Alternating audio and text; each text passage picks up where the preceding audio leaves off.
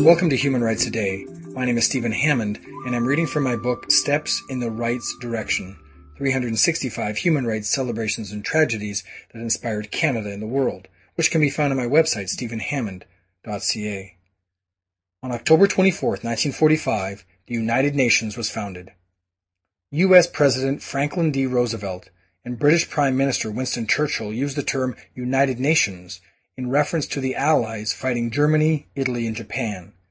After the term's first formal use in 1942, the Allies refer to themselves as the, as the United Nations Fighting Forces.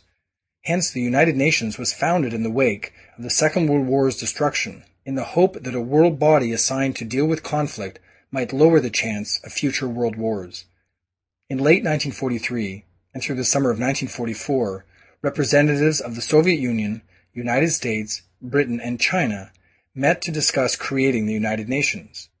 On March 5, 1945, the governments of these four countries sent invitations to 42 other countries to join in a conference in San Francisco that would begin the legwork of the United Nations Charter.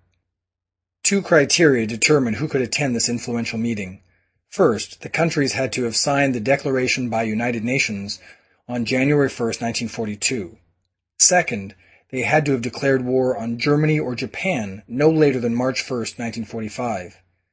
Countries like Paraguay, Peru, Turkey, Lebanon, and Egypt declared war in February 1945 and Iran and Finland backdated their declarations to meet the deadline.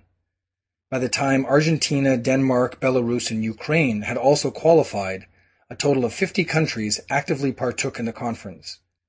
The UN Charter was signed on June 26 and came into existence on October 24, 1945. The UN's goal was to, quote, save succeeding generations from the scourge of war, to reaffirm faith in fundamental human rights, to promote social progress and better standards of life in larger freedoms. Today, more than 190 nations make up the United Nations. That was October 24th, 1945. If you'd like to hear a human rights story each day, be sure to click on the subscribe button, and I'll tell you another story tomorrow. If you'd like a link on your website for these podcasts, send an email to stephen at stephenhammond.ca, and we'll get, we'll get you the proper instructions. For more information on human rights, go to my website, stephenhammond.ca.